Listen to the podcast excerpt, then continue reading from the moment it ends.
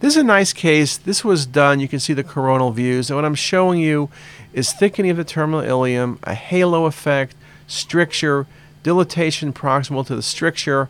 And when I asked you for the best diagnosis, there's only one choice. It's Crohn's. Sprue tends to be dilated bowel. This is obviously not normal. And lymphoma has more mass effect. And the TI, of course, is a great place for Crohn's disease.